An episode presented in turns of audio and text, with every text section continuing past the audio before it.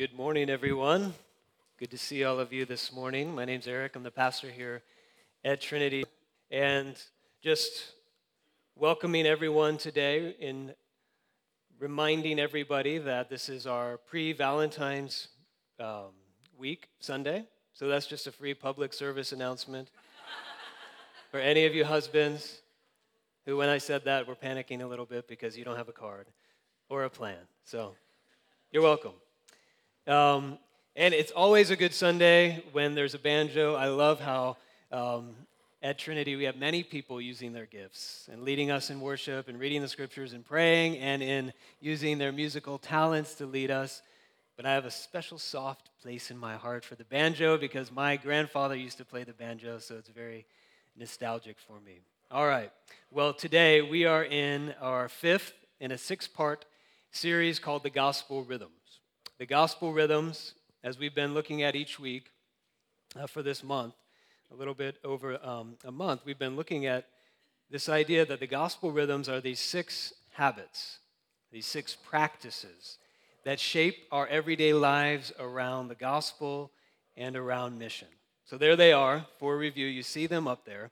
Uh, but just a little background for where these came about. Back in 2009, so I guess that's like, what, eight years ago or so, as I was serving in ministry at the church where I came from, uh, I noticed an issue in my own life, in the lives of the people who I was serving as pastor. There was a significant disconnect, I would call it, between what we knew about the gospel and how our everyday lives were shaped and formed around what we knew.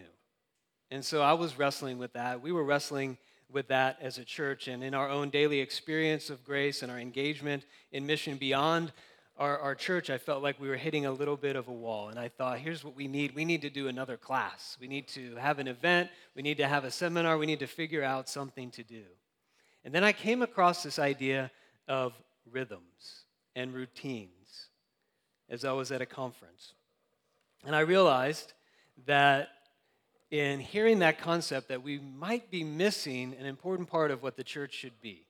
There are different pictures, there are different images used to describe what the church is. You may have heard this one the church is like a hospital. The church is a hospital for people who are broken and in need of healing. So it's not a place to pretend you're okay, it's okay to need healing. And Jesus is the physician of our soul. So the church is then about caring, about welcoming all of us in our brokenness and creating space for that healing to happen. So church is a hospital, or maybe the church is like a school. We need to be learning, we need to be growing in our knowledge of the scriptures and who Jesus is. Church is a hospital, church is a school. Um, another one that we often use is the church should be a family, a place of loving support, a place of connection. So the church should be about community. And all those are good, all those are important. But there's another one that actually was mentioned way back in the day by this guy, John Calvin. He said the church should be like a gymnasium, that it should be this society for formation and development. So, in addition to being about learning and about connection and about healing, the church should also be about training. Now, if you realize you're not physically healthy and you need to get in shape, Maybe one thing you might do is you sign up for a gym. You say, I need to go to the gym and I need to get healthy, I need to get in shape. So if you go to the gym and you say, you know, I'm just here to learn how people get healthy and fit, I just want to learn from all of you. Well, that probably won't result in you getting more physically healthy. Or you can just say, I just want to come and see all you fit people. I want to get inspired by you, and I kind of want to get to know you and build community with you. And that could be good and beneficial for you, but you're not going to become more fit and healthy yourself. You need to engage yourself in a routine. You need to find that routine and exercise.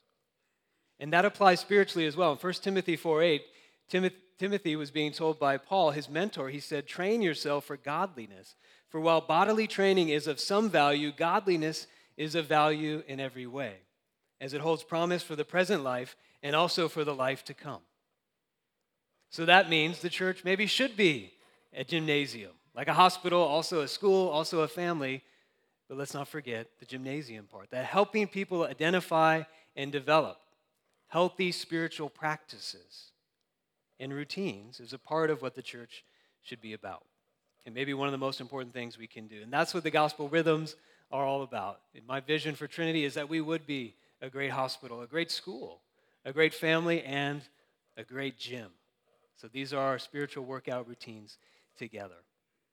We've covered four of these. We've covered prayer, listening to the scriptures, giving blessing to people in our lives, as well as opening our lives to community and hospitality. Today we come to the E that's up there on the screen. This is the rhythm, I think, out of all six of the rhythms, that although for my Christian friends here, we know this is something important for us, it's one of the, the rhythms, probably the one out of all six that we most dread, that we want to avoid, and that we are just maybe uncomfortable with. For those of you who are here and who are not Christians, we're so glad that you're here. If you're processing, asking questions, and exploring, this one you may also feel uneasy about or bothered by. Engage. Engage people intentionally to help them move towards Jesus. When I share these rhythms with people and I come to the E and people are saying, is that just a code word for that other E word? Evangelize? And I say, well, yeah, it kind of is. Because that word, evangelize, it kind of has so much baggage. It's a great word. It means literally to gospelize, to talk about the gospel with other people in your life. And that's what this is all about. But that word, evangelism or evangelize, we hear that word and we feel like, oh, there's pressure. There's guilt that I'm feeling. There's kind of a lot of baggage associated with that. Many of you have probably heard sermons or talks on evangelism. No matter how hard you try not to feel this way, you often feel like what you're left with is a sense of we're called to be a salesperson, saleswoman, or salesman for Jesus. And that just doesn't feel right to you. You share the product and you close the deal. And a lot of the great success stories that you've heard are about very extroverted people who love talking to strangers and they meet somebody they've never talked to them before. They engage them in conversation, and then five minutes later, that person has become a Christian. We've heard stories like that, and they're great. But for the rest of us, we feel like, I could never do that. I don't even want to do that. Does that make me a horrible Christian? Well, I worked in retail way back in the day. I worked at Foot Locker, so I wore the referee uniform in those days. And whenever you're in retail, you have pressure, right? To engage the customer. And not only that, if somebody's buying something, you have pressure and expectation to do what's called upselling right? You want to sell them something else, something they didn't come in to purchase. And at Foot Locker, when, any, when anybody bought a shoe, we were supposed to every time upsell them so that they would purchase the water protectant spray. And so there was a whole routine that we did, we were supposed to do every time somebody bought shoes. We were supposed to say, Oh, I got to show you something. There's water protectant spray. It's incredible. You need to get it. It's awesome. Don't leave without it. And so let me show you. We pull out this paper towel and so we spray um, this water protectant on the paper towel. Say, okay, there it is. That's good. All set. And then we pull out another bottle. It's like a magic trick of water, and we spray it.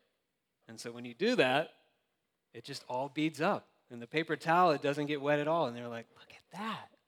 You have to have this. This is the most incredible product ever. But the problem was, I hated doing that. I just wanted to sell the shoes, not bother people, and just let them go on their way. And the only time that I ever did it was when my manager was watching. That's my retail confession. The reason I share that is because we can feel like that when it comes to having conversations about our faith. We feel like we're salespeople for Jesus. And nobody wants to feel like they're offering a product and having to close the deal. And nobody on the other side of the equation really wants to talk to the salesperson who's trying to sell them something. So the question is Is there a way for us to approach faith conversations in a way that relieves, reduces, maybe eliminates the guilt and the pressure that we feel about this as Christians, and is actually inviting and is welcoming to people who don't believe in Christianity? I think the answer is yes, there is. And Paul shows us this way in Colossians 4, verses 2 through 6, the passage we just read. This is a very, very timely message for me personally to deal with. As I was reading this, I was very convicted and very challenged because I struggle with this. I have kind of a free playing card because I'm a pastor, so I can talk to people about what I do. But this is not easy for me or natural for me. So I'm excited to share this with all of you and for myself as well. So let's set the context of Colossians 4. This passage is the very last section in Paul's letter to the Colossians. It has four chapters. Most of his letter he spent on talking to the church about their formation and growth in their faith. How do Christians mature? He says it's by going deeper into Jesus in faith, not moving on beyond Jesus to other things. That's the theme of the book. He's spending time in the book talking about how Jesus is complete, how Jesus is sufficient for every human need, every longing, every struggle that we have. But before he ends his letter with his final greetings, he pauses and he connects our formation in our faith to our mission. And so he's saying, here's what I want to leave with you. I've been telling you all about how to be mature, how to grow as Christians, but remember, it's not all about you.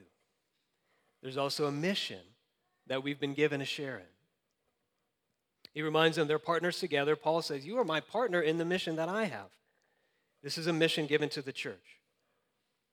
And that mission is that every person needs to hear a clear and winsome communication of the Christian faith in the context of a loving community or a loving friendship. Paul says this is the mission we share. It's not just me, the apostle missionary Paul, who's carrying out this mission. Every Christian, every church carries out the mission wherever they are. We're all called to engage people intentionally so that they would move towards Jesus. I want to look at four parts of how this works, one at a time. There are blanks in your outline in your bulletin, so if you're following along, I will fill in those blanks as we go. The first point pray for open doors. In verse 3, Paul says, Pray for us that God may open to us a door for the word. Open and closed door is an image the Bible uses for spiritual readiness and signs that God is at work. It's an image used throughout the Bible. A couple places where it's used, Acts 14 27. Paul is sharing a report of his missionary journey, and he shares with the church in Jerusalem how he, God, had opened a door of faith to the Gentiles. Later in Acts 16 14, it's used in slightly different way of Lydia in Philippi. When this woman Lydia heard the gospel, it says, the Lord opened her heart to pay attention to what was said by Paul. And then in 2 Corinthians 2:12, Paul talks about going to a city named Troas, and he says the Lord there opened a door of opportunity for us. So three observations here about praying for open doors. The first one is some doors are closed. If some doors are open, that means some doors are closed. Not everyone wants to, not everybody is ready to have a conversation about faith and meaning. Some doors, for now, are closed. And that's okay for us to recognize and to respect. We don't force our way into closed doors because the only person who can open those doors is God. This Halloween, we were new to our neighborhood, and so we were reviewing the policies of Halloween with our kids. And we said, Here's how you know which doors you knock on. You knock on the doors where the porch light is on. If the porch light is off, then don't go knocking on that door because no matter how hard you knock or how loud you say trick or treat, they will not come. And if they do come, they will probably be angry at you for ringing their doorbell. Engaging in prayer and praying for God to open doors means learning to discern when the door is closed and respecting that. So some doors are closed. Second point here about praying for open doors is that prayer does open doors. Prayer is always how mission begins. In the book of Acts, mission began first with prayer. It's how the church began, it's how the church handled opposition, it's how the church grew. That there's this mystery of prayer, somehow in God's sovereign control over the world. In his plan and in his purposes, he says our prayers are what he listens to to open doors for the gospel. And so, the first thing, the first step in mission and engaging is always praying for openness. In our time and in our culture, especially, becoming a Christian is something that happens over many steps. usually in a long process. There are many reasons, many good reasons why people have closed the door on Christianity in their lives. Some people have been hurt. Some people haven't heard a clear and winsome presentation of the gospel. Some people have an experience of an abrasive or condemning version of Christianity. But no matter what the hurt, no matter what the background, God can open the door. And so Paul says, be steadfast. Continue, be consistent, and be watchful in prayer because prayer opens doors.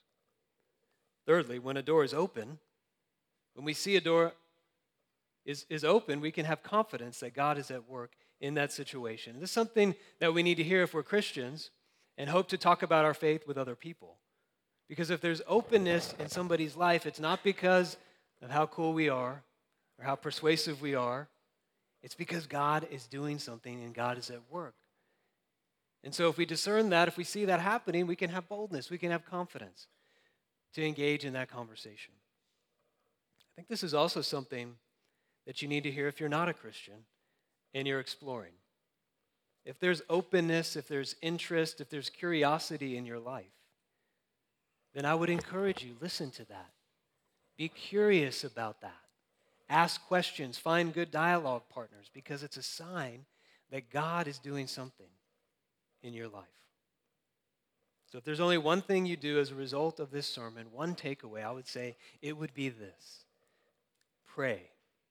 Lord, open a door of opportunity for me to show or for me to share the love of Jesus with the people in my life. I had a professor in seminary who said, he was our evangelism professor, and he said, I dare you to pray this prayer Lord, open a door of opportunity in my life to show or share the message of Jesus. He said, because God loves to answer that prayer. And I found that to be true. So that's point one. Pray for open doors. Secondly, move toward people who believe differently. First, pray for open doors. Second, move towards people who believe differently. This is what Paul is saying in verse 5. He says, Walk in wisdom toward outsiders. He moves from the image of a door now to the image of walking. Paul says there is a where we should be walking and there is a how to our walking, how we should be walking. Together, this is this image of building true friendships with those who believe differently than we do. Let's look at the where first. Where are we supposed to walk? Paul says there's a direction in which we should walk. It's actually toward outsiders. That term right there, outsiders, we might feel a little bit uncomfortable with that term. It feels exclusionary, this word outsiders. It makes us feel like, what is that all about? But the reality is that in, in life, we're all insiders in some groups and outsiders to others. This isn't a derogatory term, it's just meant to refer to those who are outside of the Christian community. No matter what we believe, in our time, in our culture, in our present cultural moment, this is a very challenging time for us to learn how to live with, to work with, and to dialogue with people who believe differently than we do. Our atmosphere right now is very charged, it's very divisive, and it's very difficult. Because we can get hung up and we can say, You voted for who? You believe what? How can that be? And the tendency for us is to move into our circles where we're comfortable and people who believe the same as we do. All kinds of issues are out there issues of immigration, refugee, national security, racial tensions. These are hard issues. But the danger is if we only move towards people who believe like we do, that only sharpens the divide. That only makes things worse. That only increases the tension. Christianity actually calls us to move towards people who believe differently than we do. It's notable that the people whose beliefs most overlapped with Jesus were the people he had the hardest time spending time with. If you look at Jesus' life and ministry, the people he enjoyed spending time with were the people who were far out on the fringes, people who believed and behaved very differently than Jesus. Jonathan Dodson, in his book, The Unbelievable Gospel, says instead of repelling sinners and seekers, Jesus' holiness brought him scandalously close to skeptics, prostitutes, and social rejects. There's an image that Christians are insular, self righteous, enclosed. And that shouldn't be. Paul says we should be people who move towards those who are different than us. So that's the where we should walk. He also describes how we should walk. He says, walk in wisdom. What is wisdom? Wisdom is a thoughtful, balanced, and practical application of our faith to the real issues of our lives and the issues of our community. So, wisdom is more than knowledge. It's very thoughtful, it's balanced, and it's practical. Taking what we believe and how does it make a difference to the issues that people are facing? Walking in wisdom means the goal then is not to win an argument or debate with people in conversation, but it's to show and to share the difference that Christianity makes to the practical issues in your life and in the lives of other people. In order for this to happen, there has to be true friendship. Because this can't happen unless you know the needs and the issues and the practical realities that people are facing and the people in your community are facing. And people need to know the practical issues and struggles that you are facing and how you are dealing with those the best you can with the wisdom of the gospel. I want to share a quote from Alan Kreider in his article in a book called Ancient Faith uh, for the Contemporary World. He says this about friendship and faith sharing. He says, Faith sharing today, as in the early church, happens in the context of friendship. Faith sharing is not primarily a product of evangelistic programs, it is a byproduct of face to face relationships in which there is no program or goal, simply the communication of people who value each other and can share what is central to their lives while all parties listen. If the gospel is precious to us as Christians, if God is at work in our lives and our churches and our world, we Christians will speak about it to the people we care about. I thought that was very well said. That faith sharing, faith, conversa- faith conversations happen most effectively in the context of friendship. That's point two. Secondly, or thirdly, be intentional in your relationships. Look at the second half of verse 5. Paul says, making the best use of the time or make the most of the opportunities. So, as we're praying for open doors, as we're moving towards friendships, to- toward friendships with people who believe differently than us, then we're also called to make the most of the opportunities that arise from meaningful conversation. The language here is the language of the marketplace. It's this idea that you're snatching up the bargains as you see them. Now, I know probably here in this room, some of you are big time bargain shoppers. You're always on the lookout for a bargain, and when you find one, you're actually more excited about how much you saved and the percentage off than whatever it is that you bought. That's the bargain shopper. And this is the picture. You go into a store with 50 bucks, you have a limited amount of money, and as you're going through, you want to buy the right things for the right price. You want to maximize your money. And so you're looking for sales. That's the image that Paul is using here for the way we're to engage in relationships with other people. Like money, we all have a limited amount of time and relational capacity for other people. In our culture, we tend to be connected to so many people. We have so many acquaintances, but so little friendships. How do we know how to invest our time and where to invest our time? Paul says we should be intentional, intentionally thinking about our relationships. Three P's I want to give here, and I want to put them up on the screen about how we can be intentional in our relationships. The first is the providence of God. And that is referring to the fact that nothing is an accident, nothing is a coincidence. The people that you are connected to in your relational network are there on purpose, and God has put them in your life. Second, people, never projects.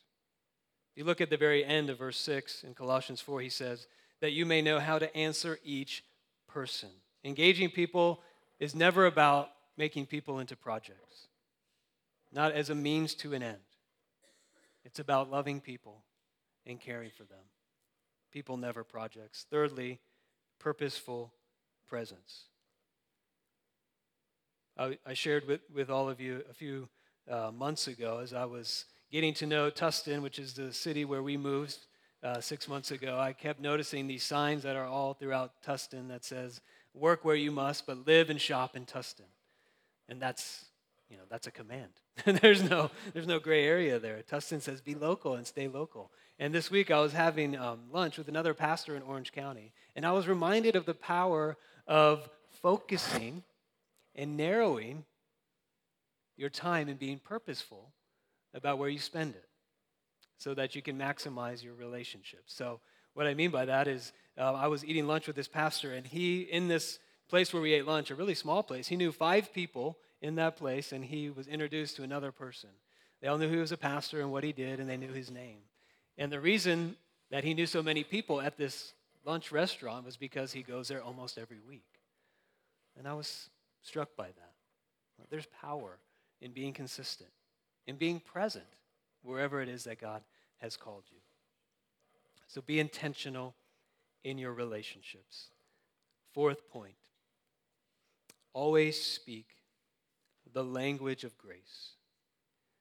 Paul says there in verse 5 and 6 let your speech always be gracious, seasoned with salt, so that you would know how to answer each person. Engaging with people in a way that helps them move towards Jesus means first praying. Secondly, moving towards people who believe differently than, than you. Thirdly, being intentional about those relationships. And lastly, having conversations with people that leave a taste of grace. There's a little debate here about what Paul means by saying our speech should be gracious. Is he saying this is how we ought to speak, or the manner in which we speak? Or is he talking about what we speak, the content of what we talk about?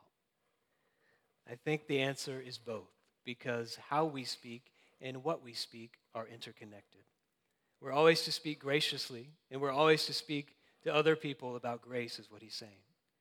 Both are so important in breaking down barriers when it comes to engaging and removing that guilt removing that pressure that we feel, and creating a conversation that's inviting and welcome to people who don't share the same faith as we do. First, I want to talk about how we speak. One of the biggest barriers that others have when it comes to discussing religion and faith is often other people's perception is that these kinds of conversations can become very heated, very abrasive, very combative, very impersonal, and preaching and uncaring. Paul says this is never how it should be. Anytime we talk about Jesus, we should do it graciously. We should do it tactfully. We should do it courteously. That's what makes it salty. That's what makes it inviting. So, when you're learning another language, some of you know more than one language, there are at least two challenges we face. You have to learn a new dialect, and also you have to deal with the issue of accent.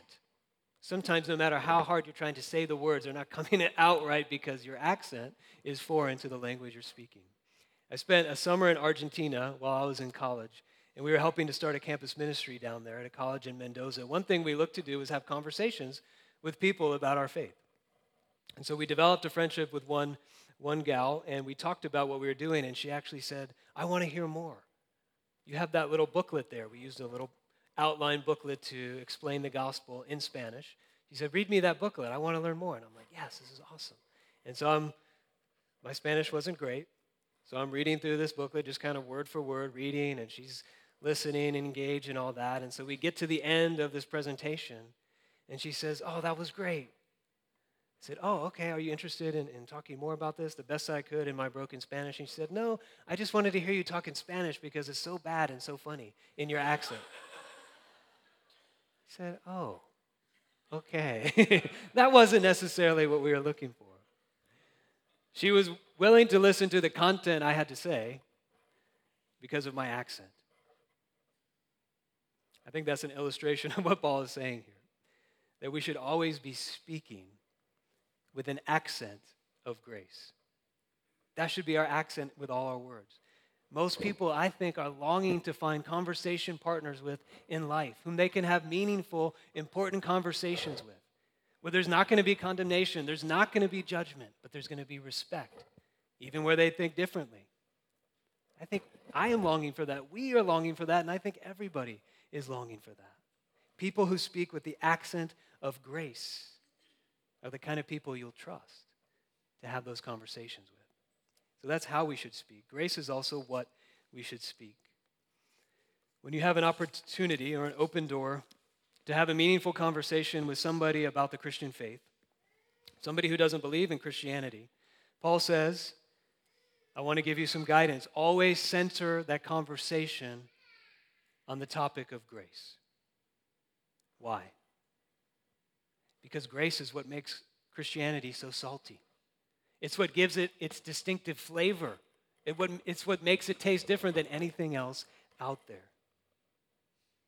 When it comes to people who are trying to convince us of something or persuade us to do something, we all have a lot of cynicism.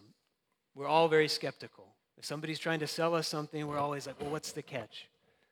A couple months ago, Amelia and I were staying in a hotel, and they were like, you can have three nights in a great hotel, and you can have a $200 Visa gift card. And we're like, okay, that's great. That sounds great. What's the catch? You have to spend two hours in the timeshare presentation. Some of you have done that, and you have to count the cost. Can we handle saying no for two hours over and over again to get that reduced rate and staying at the hotel? We said no, it's not worth it for us. Paul says always center the conversation around grace because grace, in grace, it means there is, there's no catch. Christianity is the one worldview, the one approach to living where there is no catch. Grace means we are accepted, we are loved by God, not based on what we do, what we have to do to earn our status with Him, to earn His love and acceptance. We are loved, we are accepted because of what Jesus has done for us. It's a gift. And when we receive that gift, it costs us nothing, but it changes everything. What might this look like? Well, in a culture where we base our identity on our achievements, on our success. In a culture where we are caught up in comparing ourselves to other people, where everything's a competition. In a culture where we exhaust ourselves trying to do it all and be it all. And in a culture where we hide our shame and our brokenness behind our competency. Grace says, What if our identity was found in being loved by God? What if we were all equally broken and in need of grace? What if we didn't have to exhaust ourselves in perfectionism, but we could rest in what has been done for us? What if we didn't have to hide our brokenness and our issues, but we were safe to be who we are? The gospel says those, those realities are true. It costs us nothing, but it changes everything so that conversations about grace will always be welcome as a breath of fresh air, no matter where you are in your faith. Just a few final thoughts as we close. I think what Paul is saying here about having conversations centered on grace relieves the pressure and the guilt that we feel. One of those major pressure points is we feel like, how can I have a conversation about Jesus and the gospel with other people when I just don't have it all together? If we think we have to speak as an expert Christian or a model Christian or an I have it all together Christian, then we will rarely, if ever, have conversations with other people. So, grace means that our readiness is not the absence of struggle, the absence of sin and issues in our lives. Readiness means that we're handling and we're willing to share how we are finding grace in our struggles and in our sin. So, the most salty, the most attractive thing about Christianity is not necessarily its intellectual coherence, although that is very compelling. It's not necessarily its ethical code, although I think that is also very compelling. The most salty thing about Christianity is grace. So, sharing how we handle our failures, our struggles, our continued issues, being the first one to confess or repent and say we were sorry these are some of the best ways we can naturally talk to people about our faith. And so success means did, Did the other person that I'm talking with get just a little taste of grace? Success doesn't mean were they convinced? Success doesn't mean were they converted? That's not our job, that's God's job. Our job is to give other people just a little taste of grace. How we love them and what we say to them, and hopefully leave them thirsty for more. Let's pray. Heavenly Father, this is a challenging topic for us. We realize that in your wisdom and in your purposes, you have given us a part to play in your mission of helping people who have never heard or who misunderstand the gospel a chance to hear it clearly, winsomely. We struggle with guilt. We struggle with what that looks like. We struggle with boldness and fear. We care more about what people think about us.